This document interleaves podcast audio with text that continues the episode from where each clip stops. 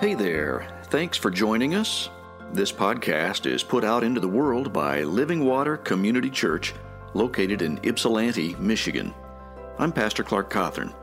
If you'd like to know more about Living Water, or if you'd like to drop us a note, or if you've got a question, or if you'd like to have us pray for you, head on over to lw cc.org. Now, let's join today's podcast in progress.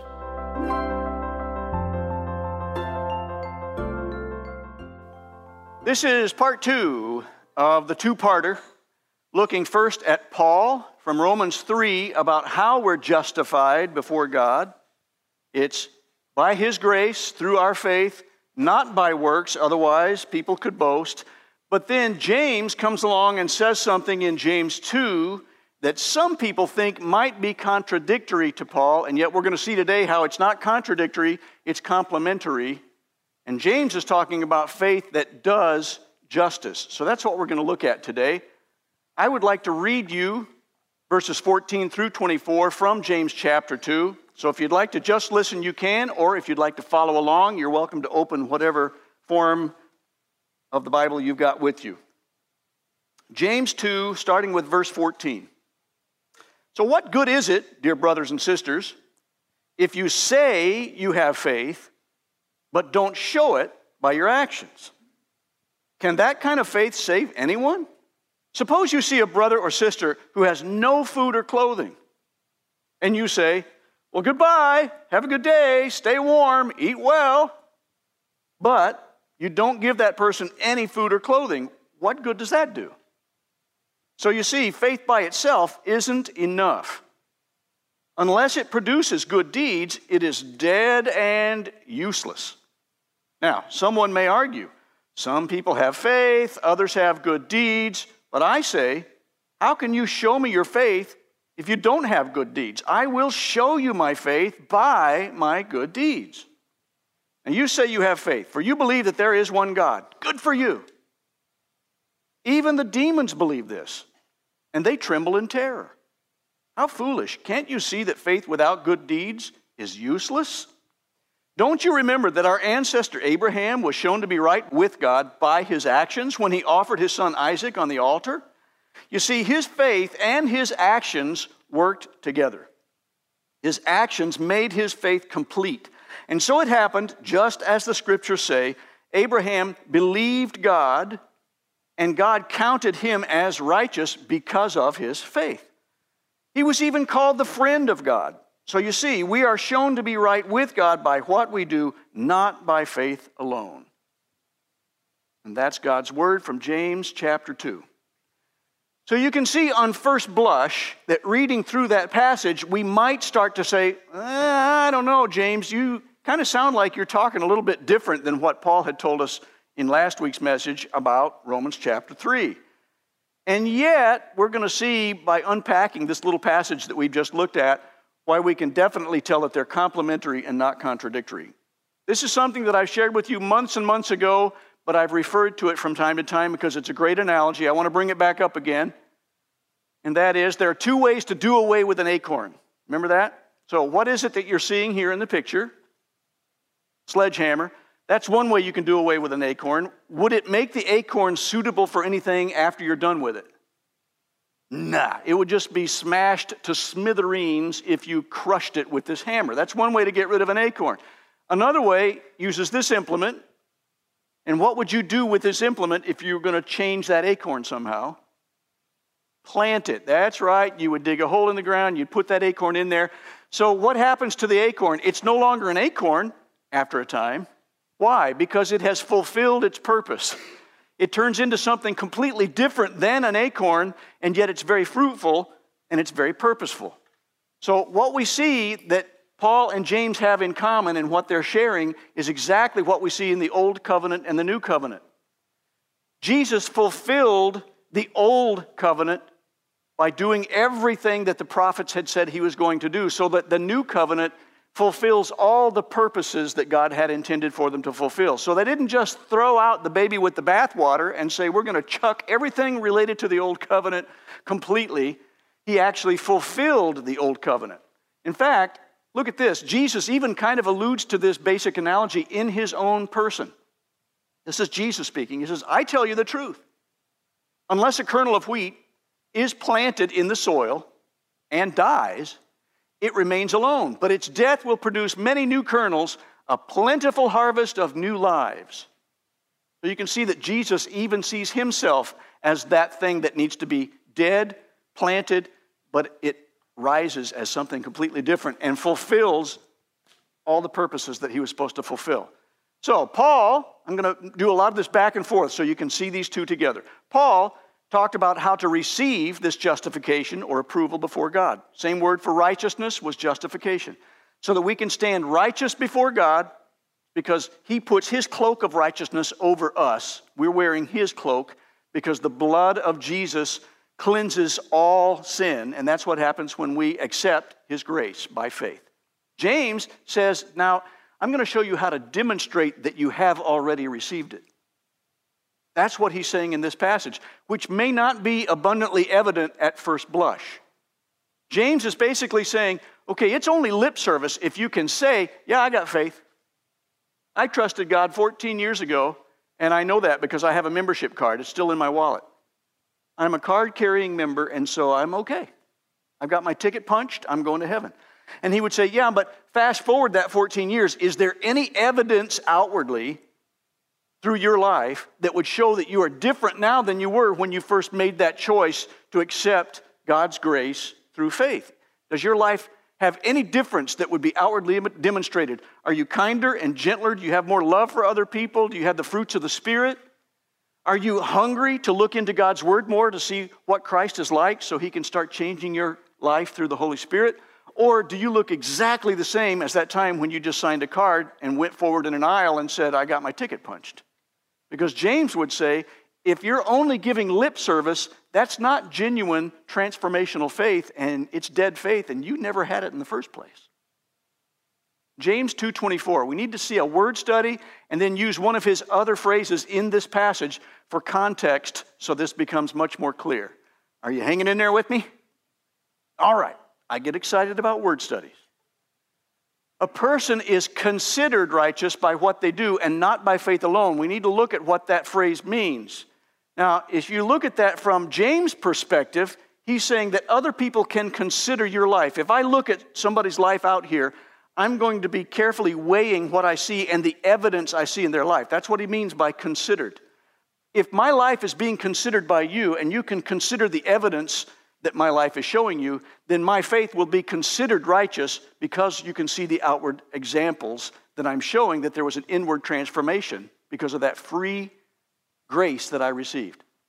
The term is, uh, this is great Greek. This is going to be great at your next party. When you know this, you can sound so smart. You'll be the smartest Greek speaker in, your, in the room the next time you share this. The term is justified, is dikaioutai.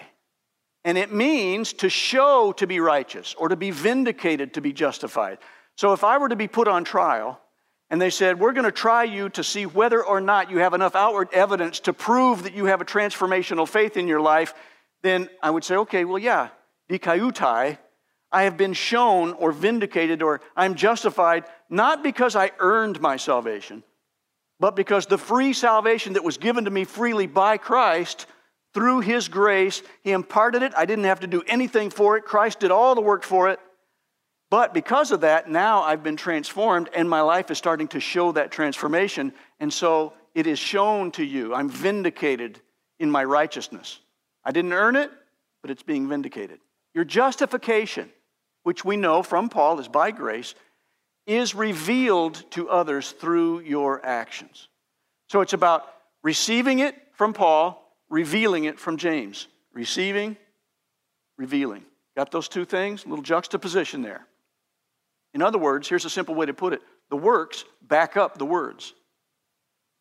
If somebody were to say, Yeah, I, am going to back up the fact that I am a Christian because my life is giving evidence to the fact that God has been transforming me, those works should back up those words. For example, if somebody were to say, You know, I don't know if you knew this about me, but I was a member of the National Jugglers Association, and I joined it back when I was 18.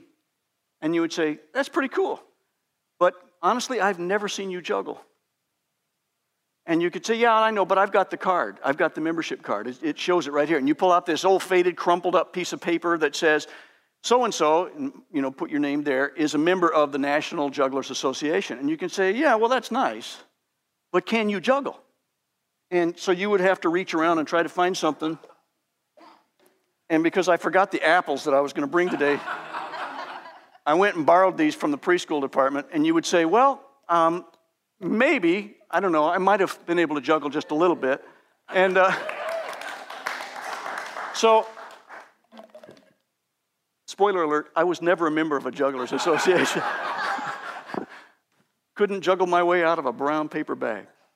But if you were to look for evidence, you would say, I need to see something outwardly demonstrated before I would actually believe that statement that you just made. You see what James is saying here as opposed to Paul? Now, we look at verse 19, and this is where James gets really serious. He says, You say you have faith. For you believe that there is one God. Notice that I highlighted that. You believe that there is one God. Well, I believe that people can climb Mount Everest. Does that mean that I've ever climbed Mount Everest? Not on your life. But I can believe that that's true. I can believe a lot of things that are true, and yet I don't actually have evidence to show that I have taken a step of faith to embrace that truth in my own life. He says, Yeah, it's good for you that there is one God. I'm glad that you say that. That's good. You're on the right track. Good for you. But even the demons believe this, and they tremble in terror. You know what this means about demons? We got some demons who are doctrinally correct, even more so than some professing Christians, and I dare say, even more so than some professing pastors. They're correct in their doctrine, but that does not mean that they have embraced Christ as their Lord and Savior and therefore have changed the way they're behaving toward God. So, yes, you can have an intellectual belief in something without having taken a step of faith so that you're being changed by that thing. Two words, and I'm using these primarily because they start with the same letter, but also you're going to see why with this other illustration it starts to make sense a little bit more too. Pronounced exactly the same, assent versus ascent. So if you were to say those words out loud, I might have to ask you, what do you mean by that? Because I wouldn't know unless you gave me context in the sentence to say, Have you made the ascent up Mount Everest yet? I would know you're talking about the second one with the C, because that means a climb. You're actually doing something, you're climbing up. Uh, when Christ ascended to be with the Father, same word, same root word, means that he's going up. So there's some sort of movement, some sort of action taking place there. Whereas assent with two S's just means an intellectual acknowledgement. So I can give assent to something without having to climb into action. See the difference there? Now, an ascent, expression of agreement, assent, a climb. Let's say that Jack Clark is, uh, we're really going into the whole skill sets today. Uh, Jack Clark is a tightrope walker from way back. He is actually a distant seventh cousin, three times removed of the flying Wallenda family. You didn't know that about Jack, did you? But he's got a card that proves it. It's in his wallet. And let's say that Jack, who is dazzling the crowds, decides he's going to put on a show at the Niagara Falls. I understand that a couple of you get to see the Niagara Falls this summer. They're spectacular. Our family has been there before. And there's a cable that's stretched from the Canadian side, A, all the way over to the American side. And it's uh, tested and it's nice and taut. And even then, you know, there's going to be some play in that. So there's going to be some movement in that cable. But Jack is going to be going all the way across, right over the roar of those huge falls. And he's going to just tightrope walk. And people are astounded by that. They're cheering. He goes on one foot, he hops up and down. People are cheering some more. He switches feet. They're cheering some more. He does a little jig. They cheer some more. Then he says, Now, do you want to see me push a wheelbarrow? And they all go, Yeah, push a wheelbarrow. So he gets a wheelbarrow that has sort of a pulley for a wheel, so it kind of goes around that cable nicely. And he's doing this and pushes the wheelbarrow and he's balancing, and people are just going nuts over that stuff. So he gets all the way over to the American side. He hops off onto a little platform there, Ta da! Everybody applauds. He grabs a microphone and he says, Now, would you like to see me push somebody in the wheelbarrow? How many would like to see me do that? several thousand hands shoot up in the air, and you can hear this gigantic roar. Yeah, push somebody in the wheelbarrow. That's awesome. Then he goes, Okay, who wants to volunteer? All those hands come right down real fast. Why is that? Because they gave assent, two S's, to the fact that they know intellectually that Jack is capable of doing that because they've witnessed amazing things from him, but they're unwilling to make the climb, the ascent with a C, up from where they're standing onto the platform and hop into that wheelbarrow. Now, do you see the difference of the two words? The difference is, yes, I've seen it with my own eyes. A lot of the people that saw Jesus perform miracles would say, Wow, I've never seen anybody do that. I mean, he healed a blind man by just licking some spittle into some dirt and turning it into mud and going in his eyeball, and the guy can see again. That's astounding. I've never seen anything like that. I watched him heal a guy with a withered hand on the Sabbath. And some people were upset by that. Not sure about that. But anyway, he healed this guy and his hand was completely restored. I watched him heal that guy who was let down through the roof. He was paralyzed one minute and he's picking up his mat and doing a jig walking out the building the next. I, I've seen it, I know it's true, but I don't think I'm ready to get in that wheelbarrow. That's what James is talking about. He says, if you have a real faith, you're going to climb up out of where you're seated and you're going to climb into that wheelbarrow. And you're going to be willing to say yes to the thing God asks you to do, including dying to self when it's difficult. Demons came out of many people, says in Luke 4 41 and they were shouting, You are the Son of God. See, they were doctrinally correct. They even knew that before some of the other people who were seeing Jesus do these miracles got it. The demons got it. They knew who he was. But he rebuked them and would not allow them to speak because they knew he was the Messiah. They knew it. They were doctrinally correct. They had assent to that. They were intellectually absolutely correct with that. Did they climb up and hop into the wheelbarrow? No. not on your life. So, someone who has agreed with last week's message, let's say that somebody tunes into YouTube because they're available on YouTube and they are watching that message or listening to it, and they get to the end of the message and they think, wow, that is challenging, and I'm so grateful to know that I don't have to do something to earn God's favor. It's not about works. All I have to do is to say, God, I trust you, I put my faith in you, and your free grace is given to me so freely. That's great. I agree with that. But now, fast forward five years in that person's life. If you could evaluate them based on what their life is like, and if you saw absolutely no change whatsoever, they looked exactly like all the rest of the world around them, and they weren't getting any closer in their growth spiritually. They weren't reading their Bible. They weren't hanging out with people who are reading the Bible because they don't really care what Jesus says because they got their ticket punched. What would James say about that person? It wasn't that the salvation didn't take, the salvation was available to them. They never took root. James would say, You have a dead faith. It was dead from the beginning, it never took root. So, yeah, you had lip service. That's not the same thing as climbing into the wheelbarrow. That's kind of what Jesus had way back at the beginning of his ministry when he was sharing lots of parables. And he did the parable of the soils in Matthew 13. Remember, there were four different soils. I'm going to do the real abbreviated version here. These are the first three. There was the path. People had walked on the path. You know what happens when it gets walked on? It becomes hard, pressed down. It's very difficult for seed to take root there. And what happens to that? Well, it doesn't take root. Same thing about the rocky ground. The birds come in, grab it, fly off with it. They get a little granola snack that afternoon. That didn't take root. How about the thorns? it fell among the thorns. It looked like it was starting to kind of put up some sort of a little leafy something or other, and then the thorns come in there and choke it out.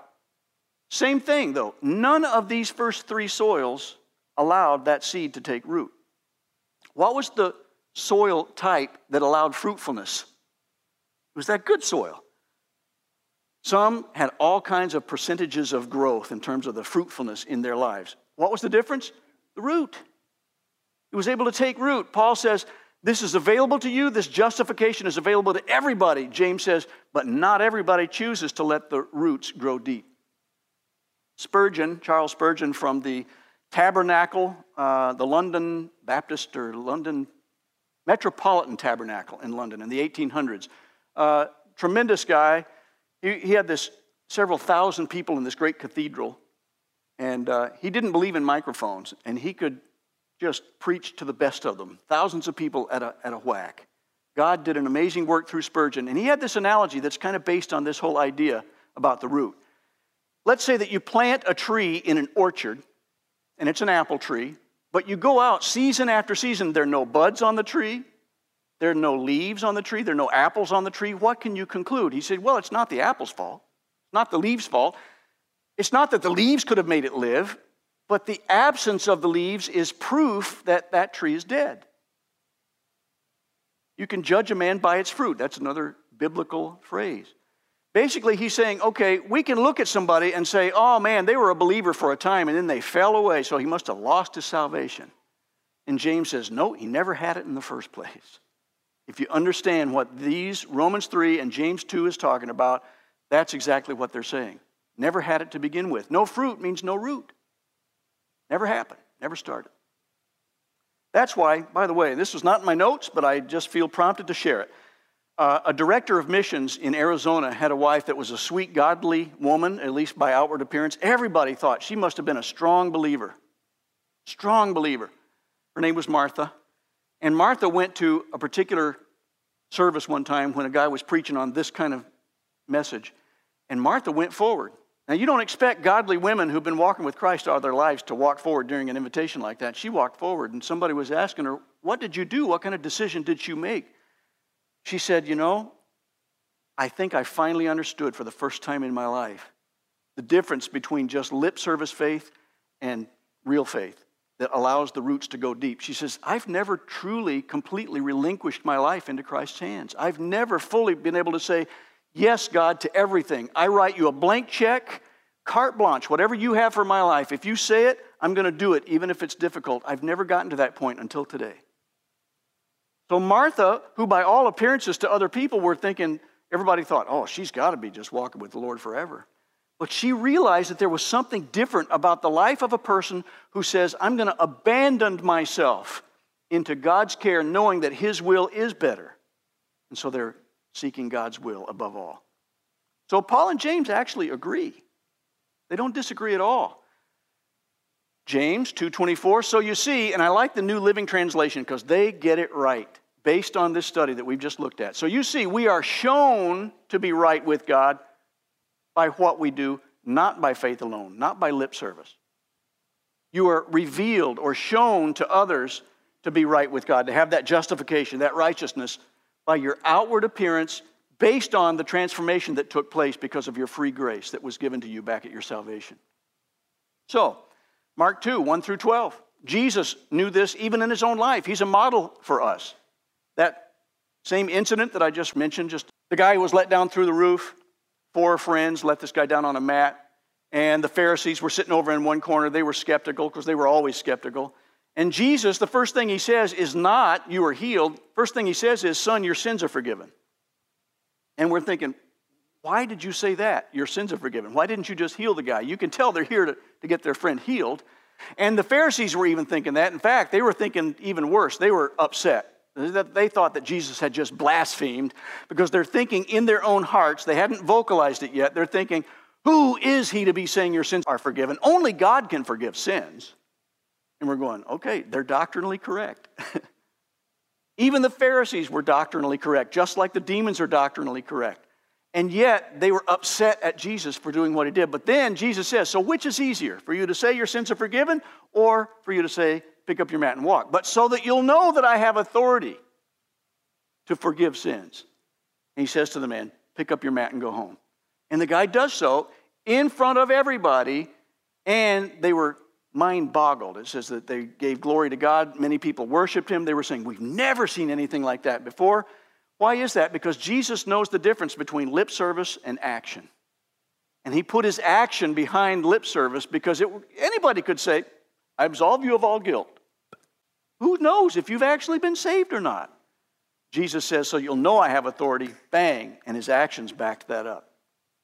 Verse 20, James says, Okay, let me give you one more illustration. And he's speaking to a Jewish audience. So they're going, Okay, what's that? He goes, Your father Abraham, as an example of somebody reckoned as righteous because of his demonstration of faith. He wasn't accepted because he earned anything, but he, he had faith, and that faith was demonstrated by his obedience. What was the obedience? It was huge. That was when God said, Take your only son, Isaac, go up the hill, and you're going to sacrifice him. Never been done before. It was a weird request. It was one that Abraham probably even thought, Wait, what? But what does Abraham do? He takes the wood, he takes the donkey, he loads the donkey up with the wood, he's got the fire starter, whatever he's got. He takes the knife, he takes his son. There's no animal, there's no sheep, there's no ram, there's no goat. And so they get all the way up there, and his son Isaac's going, Dad, uh, you got the wood, you got the fire, you got, uh, where's, the, where's the animal? And Abraham says something that's so indicative of this kind of faith. He said, God will provide. Wow. And we're thinking, how? You know, and that's when I'd like to ask him. This is one of my marginal notes in my Bible that I want to ask Abraham when I get to heaven. Did you know God was going to do something different? Did you think he was going to raise your son from the dead if you killed him? Did you know he was going to do something about a substitute like a ram? Or were you just willing to go head over heels, complete trustworthy, I'm going to follow you no matter what, without knowing what the outcome was going to be? I kind of think he didn't know the outcome. Otherwise, it wouldn't have been a true test. I don't know. I'm going to ask him that.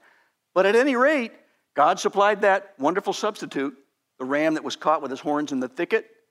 He hears the noise. Thankfully, he did that because he even had his knife raised, ready to kill his own son in obedience if that's what it took. Wow. And James says that's the kind of faith we're talking about, folks, even though we might not see the end result yet. If God is so clearly speaking to you, especially now today through His Word, because that's how He speaks the loudest, and if God is really speaking to you about something, if you have true faith, even though you don't know the, the full outcome, are you going to follow through and do what God's asking you to do? Not just assent, intellectual knowledge, say, I agree with that, but an actual ascent. Climb into the wheelbarrow. True story, another thing that's not in my notes, but I think it's applicable and I think it's practical. Uh, about a year, year and a half ago, I was doing some long distance counseling with a guy who was down in the Kansas City area. He was a relative of a relative. So he's not my relative, you know what I'm saying, but he was kind of removed. You don't know him, so I can share this. I'm not going to use his name. He was going through what was leading up to a very contentious divorce, and it was getting nasty. And you know, in divorce situations, it can be awful. It's just like a war. And he kept asking for good counsel and advice, or that's the way he was wording it. You know, I'm really looking for counsel. But then when I would give him what I was thinking was good biblical counsel, the only thing he would say in response to that is, I think I agree with that.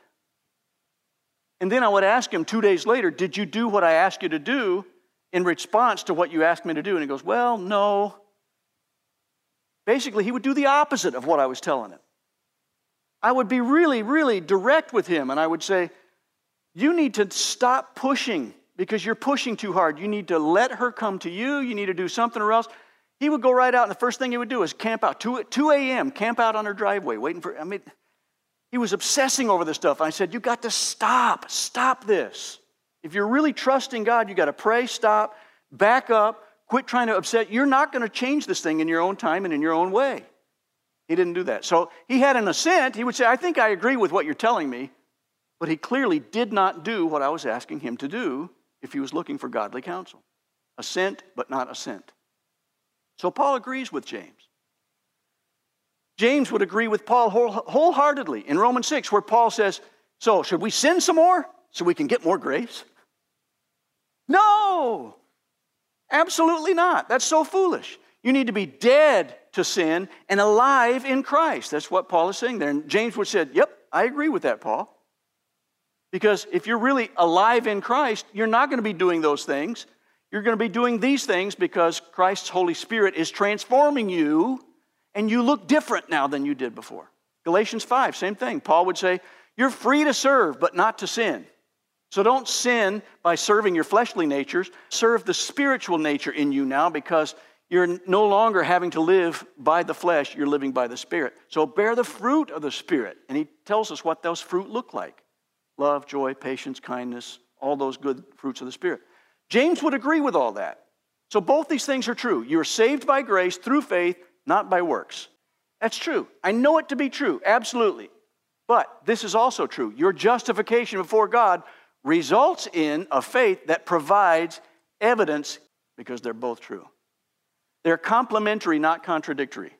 This is where I pull out some things about angles and triangles. If you have a couple of angles, and if one angle is complementary to another, what does that mean? It means that they fulfill one another, they, they complement each other in a way that makes them whole again. If you have something that makes it a complete right angle, for example, of both of those angles, the whole triangle is perfected through that. It's made perfect, exactly right. It's not, it doesn't mean that one angle says to the other, no, you're really acute today. That's not the, the different spelling from complementary. That's with an I, complimentary, not complementary. Okay, so maybe you can compliment that angle, but that's not what we're talking about here. We're talking about these doctrinal statements by Paul and James are complementary, not contradictory, which means you put them both together, they complete each other. Where else do we see that in the Bible? Oh, like in the Old Testament and the New Testament. The Old Covenant is complemented with an E by the New Covenant. Jesus fulfilled that. He is the acorn that was planted rather than smashed. He didn't throw out the law and completely trample all over it and destroy it. He fulfilled it so that now we don't have to live by the law because we can have a relationship with Him and therefore go even above the law because He is above the law, because He is a complete embodiment of everything. He's the way, the truth, the life. No one comes to the Father except through Him. So the Old Covenant and the New Covenant all come together all that continues to wrap itself together because they are complementary, not contradictory. Here's my challenge to all of us. If we can imagine in our lives, what might my life look like five years from now? Assuming that some of us are still on the earth. Some of us may be like Enoch and will be translated. I doubt it. Most of us wind up having to die before we go to heaven, and some of us may be in heaven five years from now. That's just a reality from looking at the actuary tables. Well, if I'm still around, what will my life look like? Am I going to be working diligently to study to show myself approved, rightly dividing the word of truth so that God's Holy Spirit can continue that transformational work in me, not because I'm earning justification from Him, but because I'm hungry for more of Him so that I can understand His will and be obedient in doing His will. And I pray so. I really pray so. True story as I wrap up. I see evidence that the old nature is still having a tug of war, even in my own life. And I don't want to present this perfected look of a pastor who's got it all together all the time. Sometimes I need to share with you that God's still working on me too. And it was not too terribly long ago when our AC stopped working. And we were trying to prepare to have people come live in our house for two months. And I thought, this is not going to be good because it's going to be a hot summer. And I was upset by that. And rather than saying, God, I trust you, whatever you're going to do in this situation, I know you're going to see us through, I was frustrated. I was having one of those, rucka, rucka, rucka kind of days. And then I thought, well, maybe it's the thermostat and maybe it's those little batteries that you have to put in there for the backup thing. So I'm going to have to, but we're out of batteries. Ooh, rucka, rucka. So I was upset some more. So then I'm going to go up to CVS, which is around the corner, and buy some new batteries. But as I'm in line at CVS getting the new batteries, I'm standing there and I knew that I had a few uh, loose bills in my wallet. And I'm looking in there to say, Do I have enough? But yeah, I have enough for the batteries. But the woman in front of me was looking really frazzled. She was nervous. She looked like she was maybe in her mid 70s. And she had a box of Cheerios and a couple of little things that looked like she was getting just enough stuff to get her through the night. And she had several different wads of bills in different places. And you know, because of my frustrated mindset, the first thing that crossed my mind was, yeah, couldn't you have kind of lined those up in your billfold so you know where they are instead of dragging out, here's three bills, they're wadded up, here's a bill over here, it's wadded up, here's one at the bottom of my purse. And I, I started to get a little bit miffed by that. And something, you know, that Holy Spirit checking in your spirit that He's going, eh, eh, eh. That's not a Christ like attitude. And then I heard her say to the man, I'm so frustrated because my, my husband's in the hospital and he's got COPD and he's been in a coma for three days and he finally came out of the coma today. And I'm thinking, oh man, she's gone through so much and I'm over here worried that she didn't line up her bills appropriately. And then she says, And uh, I, I didn't know how much the parking was going to be, and I spent some of my bills on parking, and then I was in a hurry, so I just jammed stuff in there. I'm sorry I'm taking so long, and she apologized to me. And I said, No, no, no problems. Don't worry about it. It turns out that she was about 485 short for buying the bag full of stuff that she was there. And I looked at my wallet and I realized I've got an extra $5 bill. I can do that. I said, Ma'am, don't worry about it. Here's a $5 bill. You're okay. Take, take your bag and, you know, and God bless you. I'll be praying for you. And she just looked so shocked. She looked at me like, God bless you. God sends the right people at the right time. And I thought, man, lady, if you just knew. Five minutes ago, if you knew what was in my mind, you wouldn't be sharing this kind of praiseworthy report for me. But it also showed me that if God puts us in the right situations at the right time, He's still working on me. And He puts me in situations sometimes to reveal what a cad I am at heart. And how easy it is for me to step away from that fellowship with Him and start putting all of my stock in my circumstance instead of trusting God. And I thought, man, I'm this old now. I almost said it. I'm almost 62. And I'm still struggling with these things. And I understand now that when James is saying, What's your life going to look like in five years? I, I got to say, God, you need to keep working on me because I am continually a work in progress and I keep falling and I keep falling and keep falling. And that's why Paul says, Yep, that's why I said, All have fallen short of the glory of God. So both things are true. Yes, I'm saved by grace. And yes, God still wants me to press into Him closer and closer so He can keep that transformation going. Because, man, I desperately want people to be able to see my life five years from now and say, that guy really loves Jesus. And yeah, he can be a little rucka rucka at times. And yes, he can get frustrated. And yes, he can kind of even grate on his wife's nerves some days.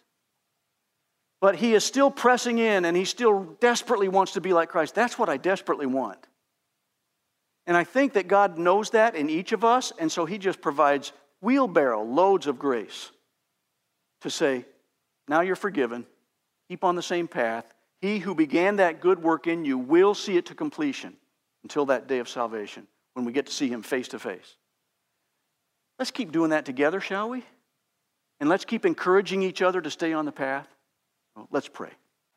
Father, I, I kind of feel like sometimes I need to come clean and admit that I don't have it all together because I realize that I desperately need all of my church family, my brothers and sisters in the faith, wherever they may be located, to give me the kind of encouragement and strength I need so that I'm staying on that straight and narrow path. Not because I can earn my salvation, I'll never lose that. You've got me and you're holding me, and nothing can ever separate me from the love that you've bestowed upon me so freely. But I don't want to lose that fellowship. I don't want to pull apart in a way that, I, that my life is so anxious all the time. And I sense that it's easy for me to get there. And so I just want to continue to press into you and to keep reading your word and to being open to what your Holy Spirit has for me and that I'll be obedient to what you ask me to do. Even when it gets scary, even when I don't see the outcome clear before me. I don't want to just have an intellectual assent about the truths that I read in your word. I want to climb into the wheelbarrow. And I pray that others will also want that same thing and that we'll climb in there together so that we'll continue to ascend, knowing that we'll stand before you one day and that we'll be able to say, Man, I'm a sinner saved only by grace. And Jesus will say, I put my cloak of righteousness, righteousness on them, so he's okay or she's okay. And we'll be admitted into your presence, not because of our good works, but that other people will have seen Christ because of our good works that give evidence of the salvation that we already have. And I pray that you'll help us not to fret over even the doctrine, that we'll just worry about the relationship.